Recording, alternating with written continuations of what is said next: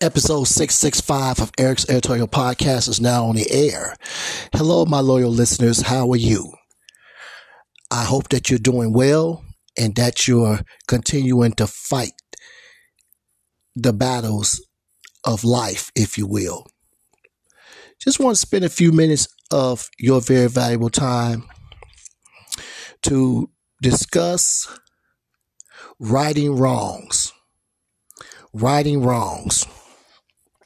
Case in point, I just came home from going out, you know, enjoying myself with a friend of mine. And we went to a particular club that was presenting um, awards.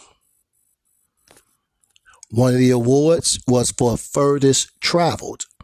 This happened to be, of course, the event happened in another city and another state.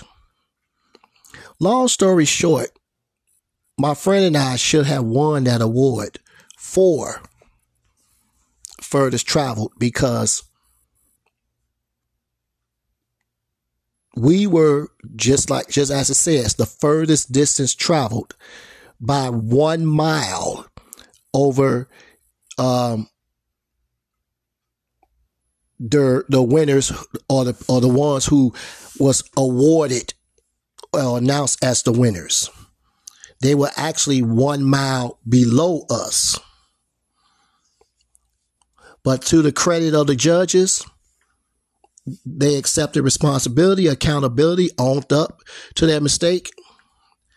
And not only will we be receiving a trophy, but the trophy is going to say first place to, to make more emphasis on who should have received it receive the award or not. And for that, I say thank you. Um, I'm not here to put nobody on blast. I'm not going to name any names out of respect to all parties involved. But once again, the mistake was, was made. It was quickly corrected. And um, we're just waiting to receive our trophy. But the moral of the story is if you're wrong, admit that you're wrong, do your best to correct your wrong, and learn the lesson from said wrong. And I believe that the lesson has been learned, and um, we just wait on our trophy. So, so I appreciate the fact that that the host of the event were adult enough to admit their flaws and uh, quickly found a solution. And hey, it's love there, but even more love, even more respect because of what happened.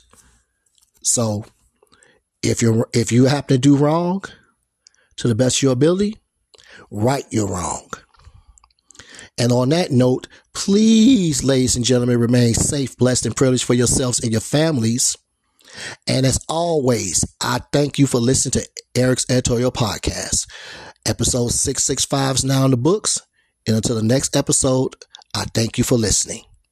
Peace.